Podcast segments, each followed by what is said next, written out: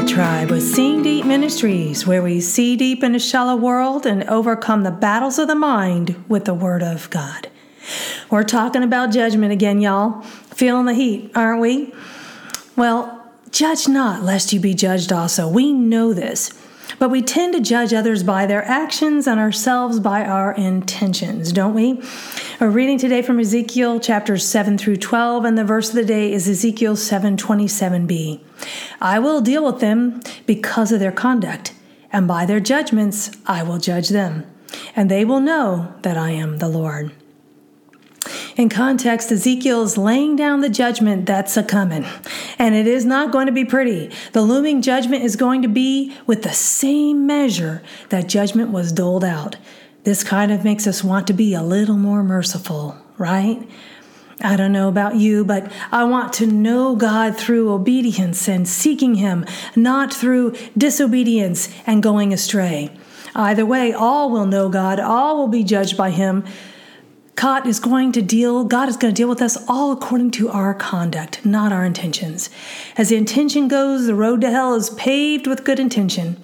Our good intentions don't mean much if we don't put them into action. We have to discipline our body.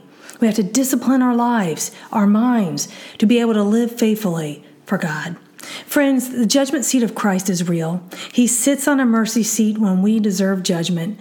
But be sure of this everyone will be judged. We can repent. This is the good news. We can admit where we fall short and ask God to make up the difference. He will do that. Will you admit that you have need? Go ahead, be transparent, be honest. God already knows it all completely. Where we fall short, He can help us to have conduct that pleases Him.